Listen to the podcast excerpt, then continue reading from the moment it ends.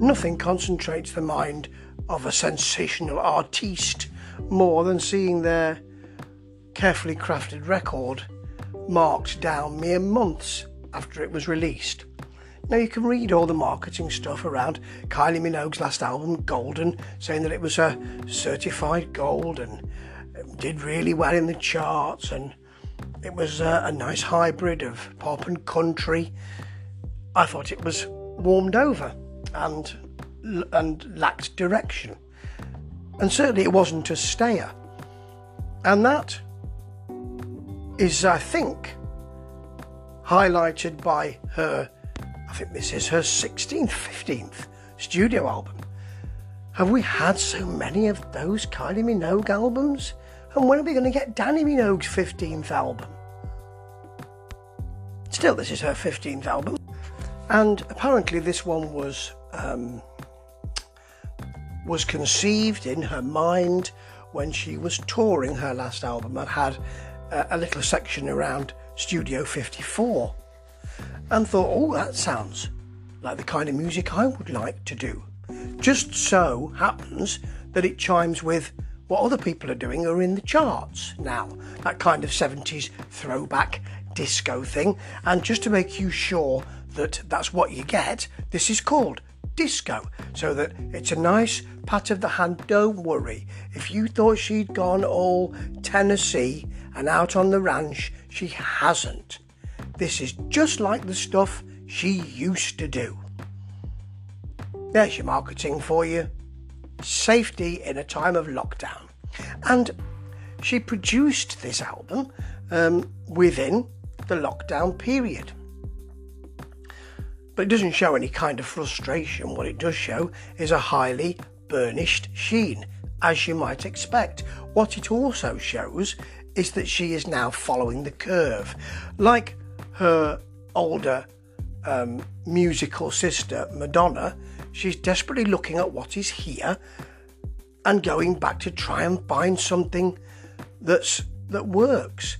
It's odd for her really in that she's having to return to something she's done before to try and find those glory days, but nothing here hits the kind of heights of Aphrodite so many years ago. That kind of real show feel. This just seems tentative. It seems like she's saying, This is what you want, isn't it? I'm providing what you want.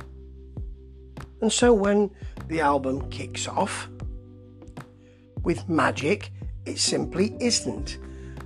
There's a piano at the back of this and a, the same syrupy voice bolstering her own rather reedy pipes and synth strings around. So many people are doing this, you know. So many people are going back to that uh, Chic and um, yeah, Studio 54 feel a time when things are bad. People really want to be able to just dance crazily and go back to apparently a period in the 70s that didn't exist when everything was better. You've got the same thing with, with Miss a Thing, only it, slinks across the dance floor rather. There are some nice um, some nice feelings to some of the tracks here. At least Monday Blues has a little kind of favela feel, but the kind that you'd see from a limousine with your manager stopping you getting out, just in case you were mugged. But the chorus is the first genuine, soaring, killer chorus on the album. That's four songs in. And you know, Celebrate You has a really nice 70s dance piano at the back of it, the kind of thing you could hear in the early 90s all over the charts. But a lot of this is just really ordinary. They go for it for say something. You've got a, a blocky bass synth and the sort of stabs of guitar at the back there, and they really finally go for it on I Love You. The 70 strings are there, the simple beat is there, and the giddy up of where does the DJ go is a dance floor filler, but not really a burner. It follows the same kind of tropes that you would expect. If you want to look at at, the, at, at how tentative this is, The muted horns of the closer spotlight do not seem to be something that that sounds of the disco type. They seem to be something that say, we're not going to give you really blaring horns because it might scare you, and we don't want to scare anybody off because we're worried about that with Golden. That might not be the case, but it does sound like she is just dipping her toe onto an illuminated dance floor, dancing around on her own a bit, and then going back to sit by the wall. This is not all out joy, and I understand that in a lockdown period we don't generally have all out joy, but no, neither does this really go for all those disco tropes that you might expect.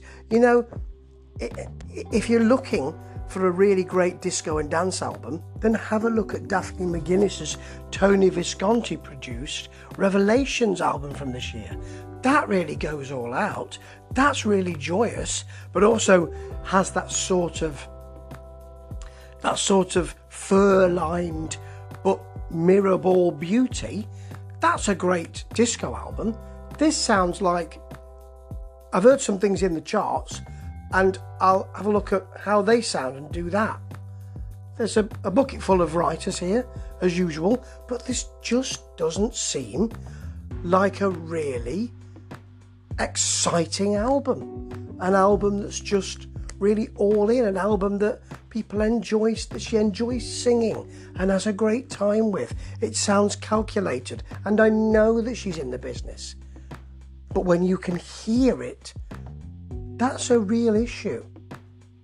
It's only a three out of five because there aren't enough tracks that just have a little bit of difference. I'm not asking her to go full Roisin Murphy here. I would never ask her to do that. That's probably not within her powers. It's not a chart nestler, is it? But at least there should be something to make you prick your ears up and say, Never expected that. This is exactly what I expect. And on a day to day sit at home, don't go out lockdown, I don't want expected. I want interesting and fun. Shame you couldn't do that, Kylie. A real shame. Ta ta.